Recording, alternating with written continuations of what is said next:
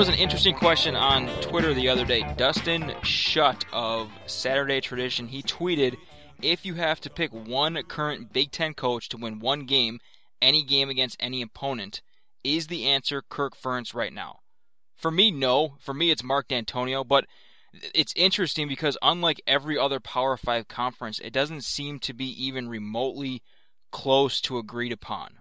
Like it's Saban in the SEC, no question about it. It's Chris Petersen in the Pac-12, Dabo in the ACC, Lincoln Riley in the Big 12. I don't see any. I wouldn't even entertain any other debate for those conferences. Like as much as Mike Leach has proved over his career, it's Chris Petersen in the Pac-12, and it's not even close. As much as Matt Campbell, what he's done in in a few seasons at Iowa State, and as much as everybody likes him, it's still Lincoln Riley in the Big 12, and it's not even close. Like I love Kyle Whittingham, but those four Saban, Petersen, Dabo, and Riley, it's not even debatable. So I want to know who's your pick for the Big Ten. I'm Dantonio, and regardless of who you have first, who is second and third on that list? I have no idea. I don't know if it is Ferentz. I don't know who I'd put second. All things equal, you trust one coach to win one game. Probably Pat Fitzgerald is second for me. I think that's the really interesting part there is the Big Ten, who's first, second, and third. No matter who you have first, who is second and third on that list. Andrew Dowdy here on the High Motor Podcast this week. It is the final episode before we have actual football to talk about. And on this week's episode, we have Mark Mangino. I had a great chat with him. I'd recommend sticking around for the entire thing if you can. He tells a great recruiting story uh, at or, or near the end of the conversation. So thank you for dropping by. This is the final episode of the High Motor Podcast before the 2019 college football season kicks off on Saturday. This week on the High Motor Podcast, we have former Kansas head coach Mark Mangino. Hey, coach, thanks for joining the show. I saw that you were uh, at camp with North Texas last week. I know you know a lot of people down there in Denton. How was it for you? Oh, I had a great time there. You know, spend the week with uh, the Mean Green, and um, you know, just a lot of fun. I appreciate the fact that they invited me in and just go to practice, sit in meetings, and it, it, it was great. And, of course, I have a lot of ties there. You know, Seth Littrell uh, played running back for us uh, at Oklahoma and uh, was a heck of a player. Uh, he's the head coach here, so we've always he's always been a guy that we've you know we've kept in touch. Uh, I've got my son there as an assistant working with quarterbacks. Uh, I got a former player, Adrian Mays, coaches the tight ends there.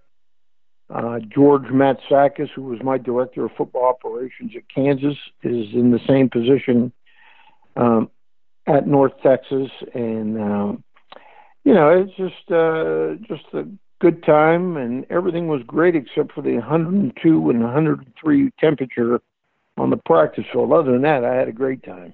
So, what can you tell us? I mean, speaking about Seth Littrell, he's getting a lot of attention lately for the work that he's done with the experience that he has. He was in the headlines last year um, uh, with the Kansas State job opening. I'm not asking, you know, for any sort of insight as to what happened there, but you know, what can you tell us from your perspective?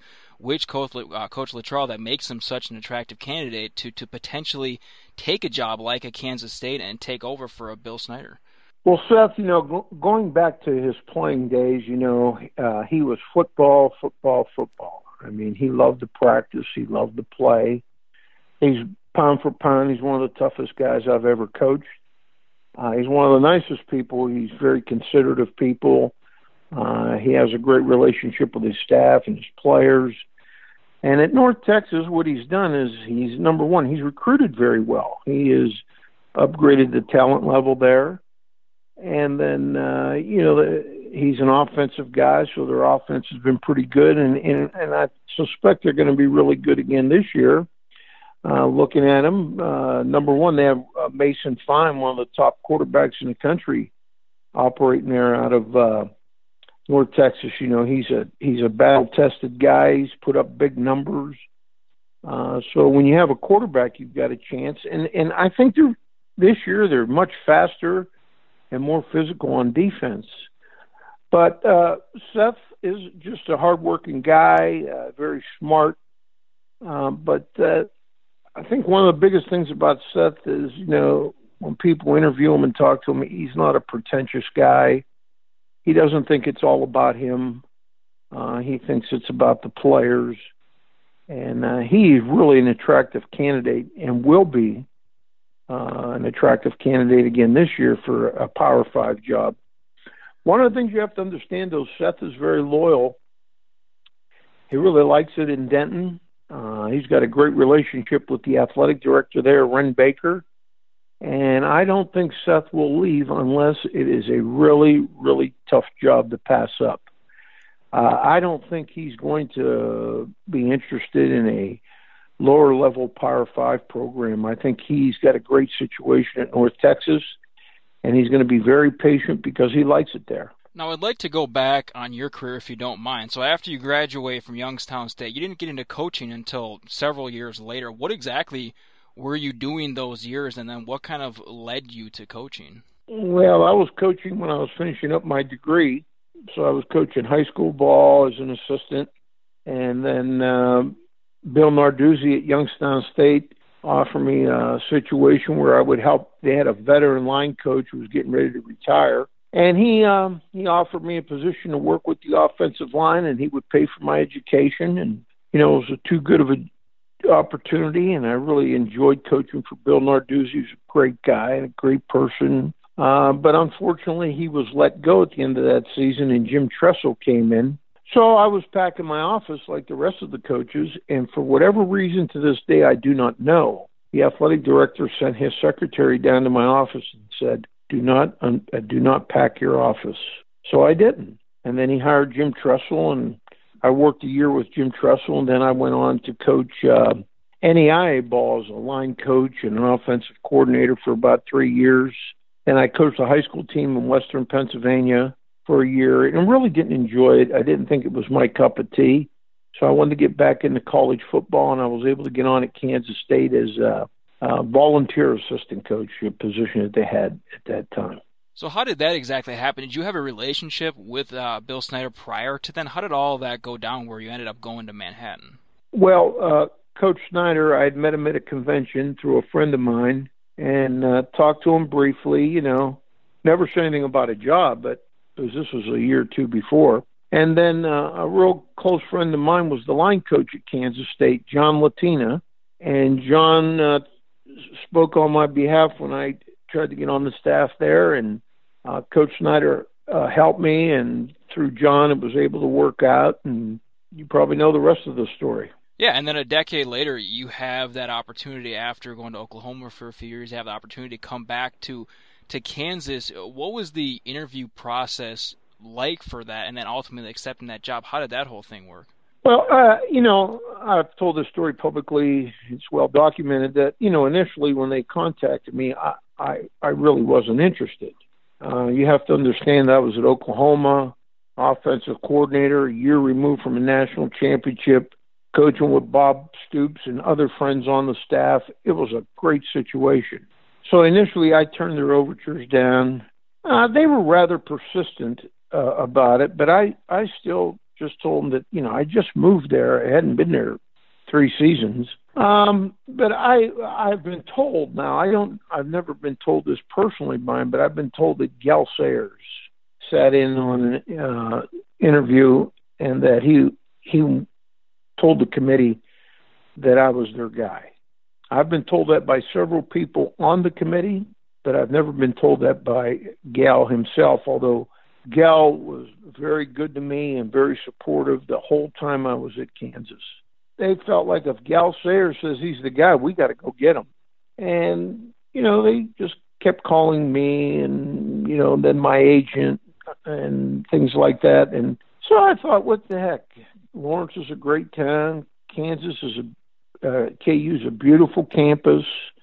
Uh, they should be able to win in football there. I, I, I don't, you know, at that time I didn't know what the issues were, but I felt like they could. So eventually I took the position, uh, and, uh, you know, it, it was a situation where it's hard to walk away from Oklahoma, but I did. And you said you didn't know what what the issues were. You're referring to something specifically when you say that?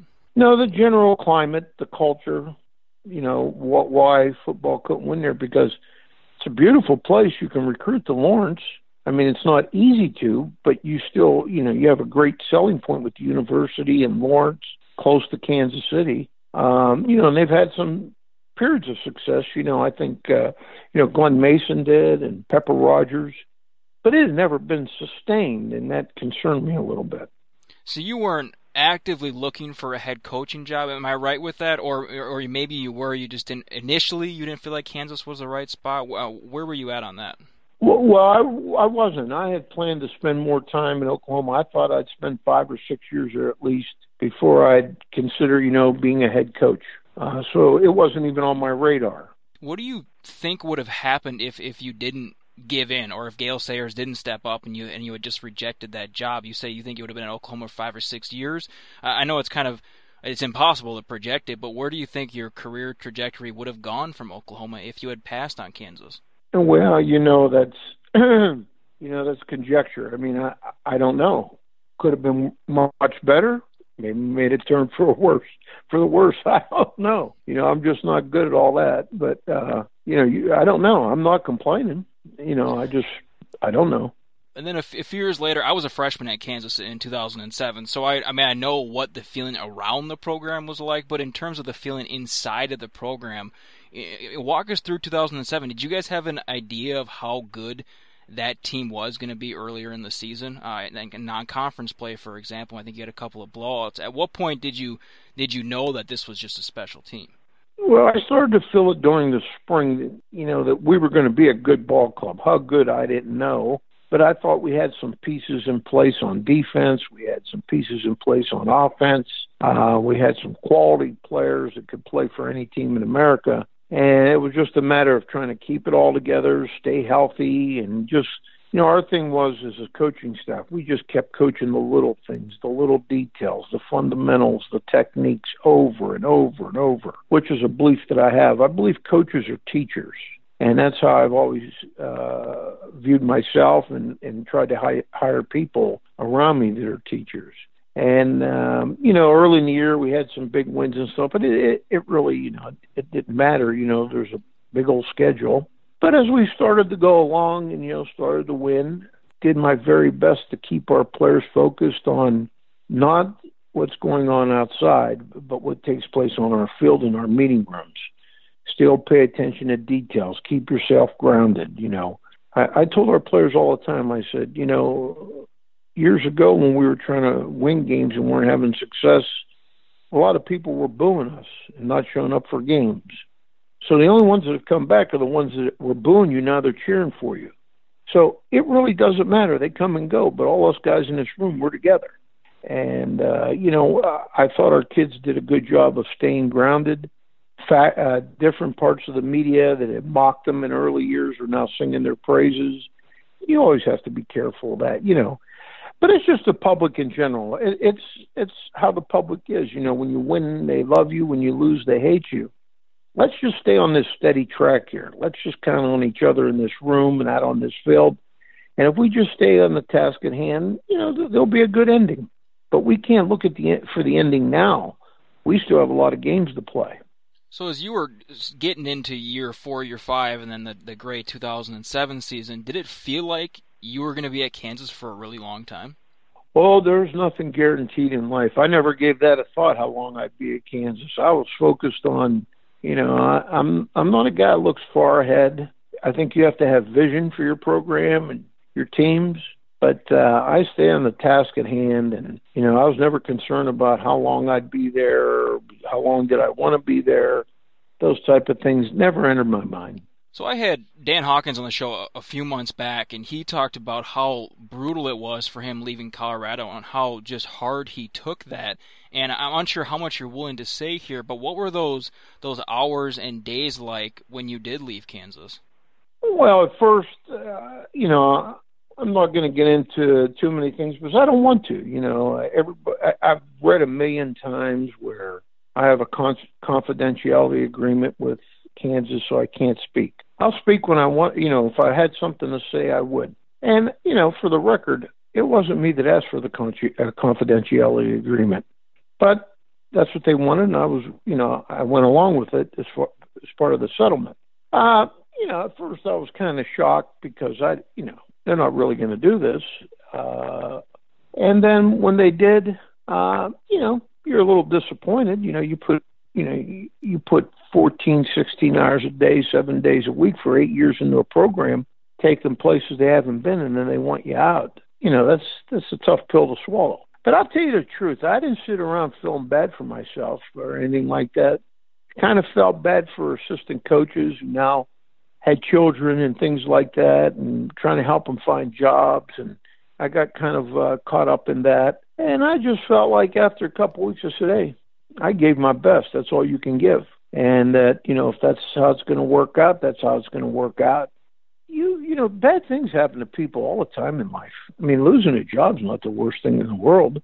Uh, there's way worse things than that, and uh, you know I wasn't going to feel bad for myself. Uh, the way I was raised, I wasn't allowed to do that. You don't do that kind of stuff. You pick yourself up and you keep going, and that that's exactly what I did. I, I have to say that most of my concern was for my wife and children who had hit them hard, and for you know guys on my staff that needed work so I kind of occupied myself in those two areas.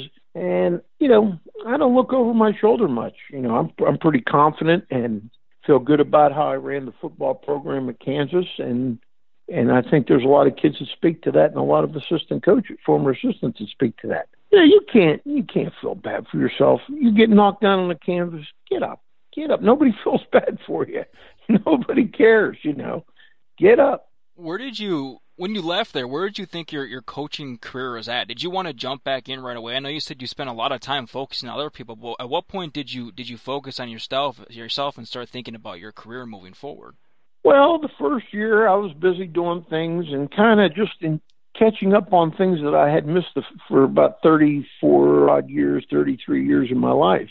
And then, uh, you know, I was starting to get re-energized to get back into coaching, and my wife uh, was diagnosed with breast cancer.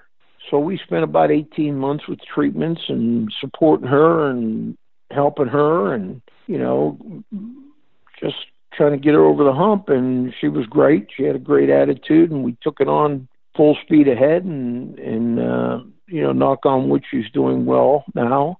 So we had that to deal with. And, um, you know, that's why I say losing a job, that's nothing compared to someone you love having to battle cancer. Uh, so we did that, and then uh, Eric Wolford, who was a player at K State when I was there, coached them on the O line. He was a youngster on state, and he called me. He said, "Come on, come down here, and you know, come up here and coach." And I said, "You know, it's hard to get away from this beach and sunshine every day." But Eric is uh, really close to me, and I went up there for a year. And then uh, after that year, Iowa State offered me a position, and I went up there. I remember, I think it was either the year or maybe two years because you went to Youngstown State. That was 2013, right? Correct. And then I think it was, I think it was 2012 or late 2011. Whenever Colorado made the change, and you had tweeted that you were withdrawing from the Colorado search. Why was that the right decision for you? And were there any other opportunities at that time? And why did, if so, why did you pass on those and feel like Youngstown State was the right spot to get back into coaching? Well, uh, Colorado, you know, there there were some smoke signals that from there that they were interested and then they weren't, or at least they I never heard back from them. So the only smart thing is to say you're not interested anymore because if it took that long to figure it out, you probably they don't want you, or by then you don't really feel like they're confident in you, or whatever the case is. It was nothing against Colorado. I think it's a great job, but it just wasn't right. And you have to understand that as a coach, where you belong and where you don't. And you still make mistakes from time to time.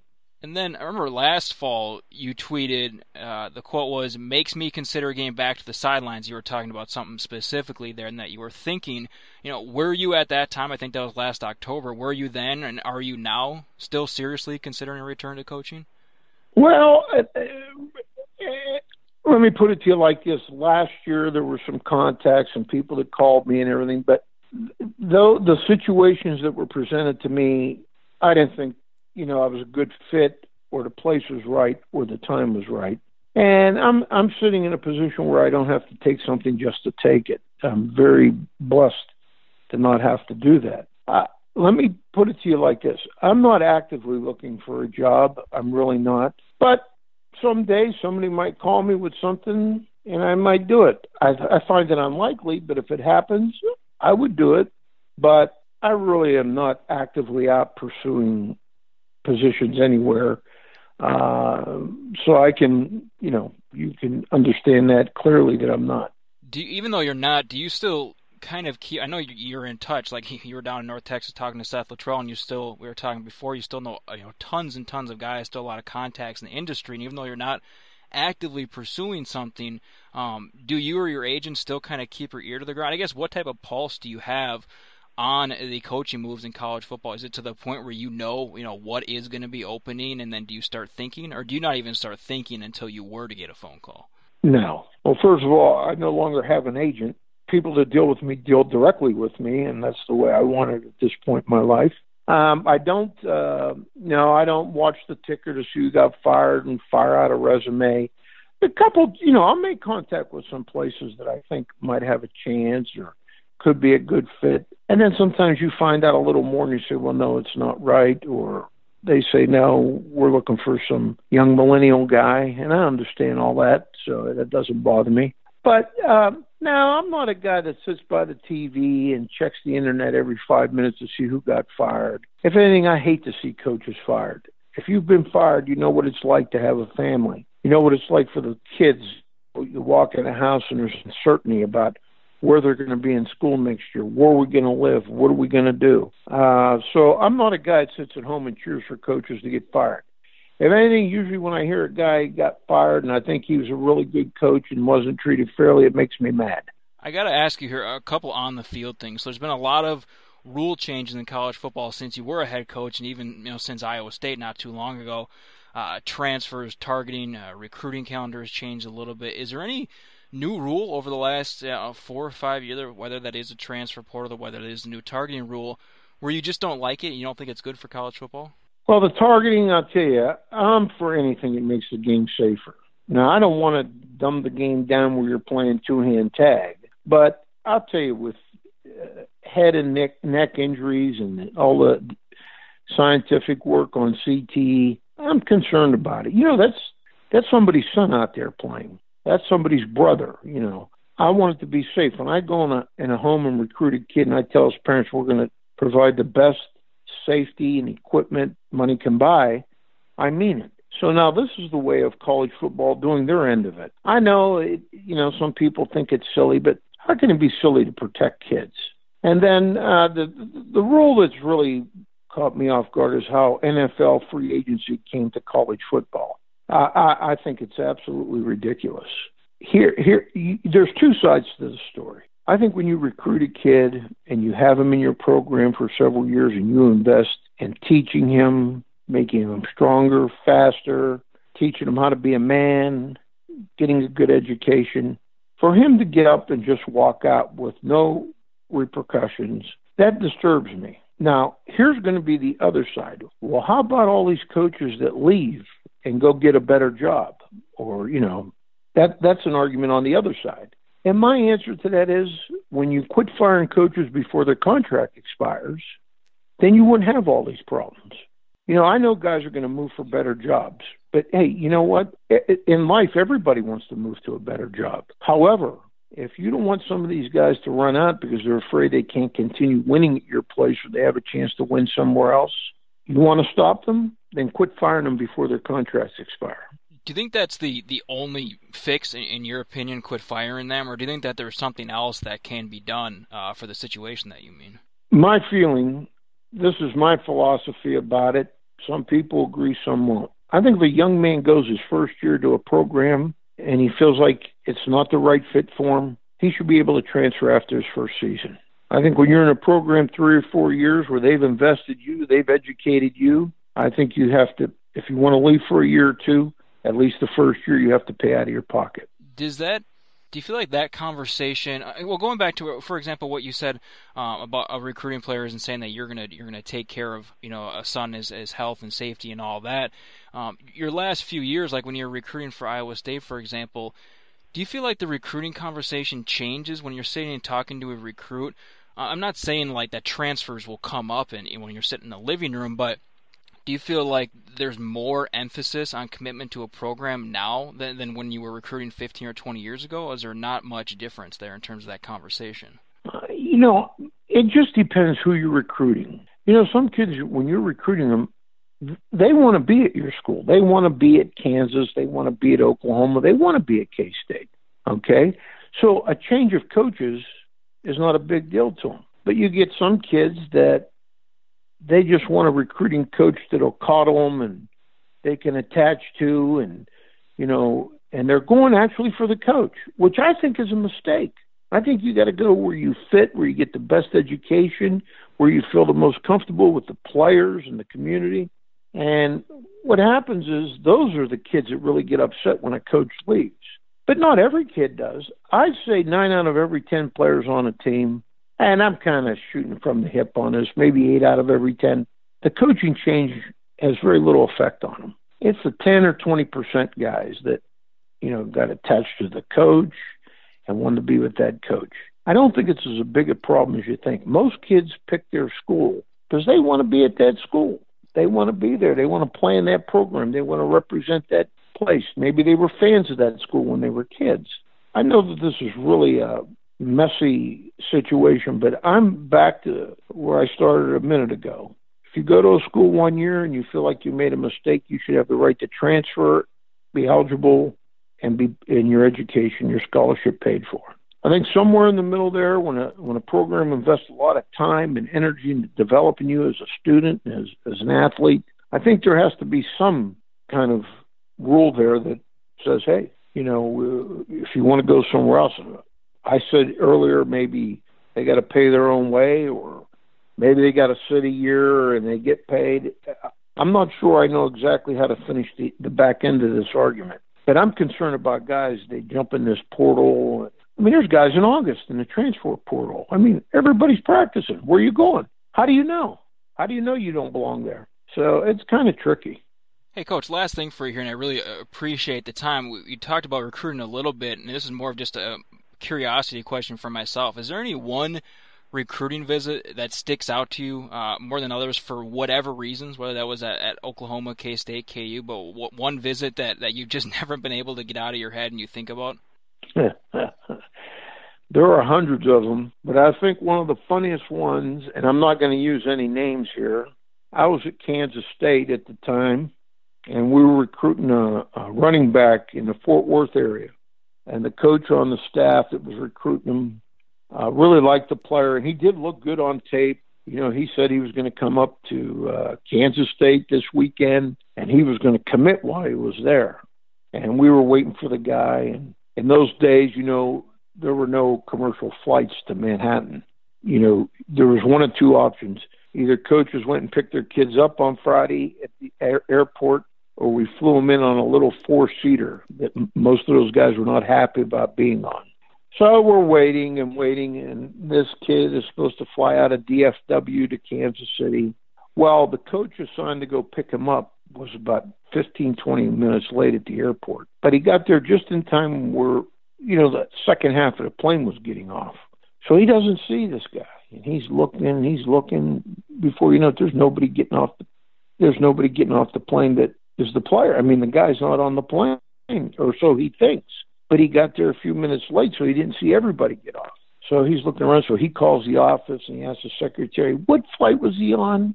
She told him. He said, "Well, I'm here. He didn't get off. What seat was he in?" you know, the guy was just not there for whatever reason. Uh, more likely, he missed him.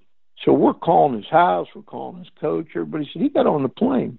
Coach drives back to Manhattan, and we're trying to figure out what happened to this running back one of our guys said, "Listen, I know a couple coaches at Missouri. Let me call over there." He got off the plane. A Missouri coach saw him, took him back to Columbia for the weekend.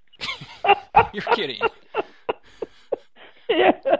So hey, what are you going to do, man? That's recruiting. It's it's, it's hard nosed business. I know you said you won't use names, but but I, I got to ask you, where did he go to school? Can you tell us that? I think he ended up going to Texas Tech. I think. How about that? They saw him and they they realized nobody there for K State was there to see him, so they said, "Hey, you want to come to?" He said, "Sure." He got in the car, went to Columbia for the weekend. Uh, so hey, hey, listen, things happen. You know, th- things happen, and you know what are you going to do? It was perfectly legal. It reminds me of. I'll, I'll, let you go here, but I'm not sure if you saw this story. Um, Peahead Walker was the old Wake Forest coach back in like the 30s and 40s, and he was recruiting this kid out of your home state, Pennsylvania, and he had he was worried that the Wake Forest campus, this is back when they weren't in Winston-Salem, they were just over uh, kind of small, nondescript campus in Wake Forest, mm-hmm. and he was mm-hmm. worried this kid wouldn't wouldn't be that impressed with it. So he picked up this kid. I mean, this is the 1940s. There's not there's not much signage everywhere. Picked him up from the Raleigh train station, uh, drove him over to Duke because Duke was a more impressive campus, and he ended up committing to Wake Forest. And then when he got down to Wake Forest, he was a little bit surprised. So it's kind of the same situation there. But he stayed yeah, at uh, I, I can't remember. I think it was Bill George. He ended up being a all pro NFL player. He stayed at Wake Forest, so it uh, it ended up working out. All right, that's Mark Mangino on the High Motor Podcast. Hey, Coach, uh, it was really a pleasure. I really appreciate the time this week, and uh, take care of the rest of the summer. Thank you, Andrew. Have a good one.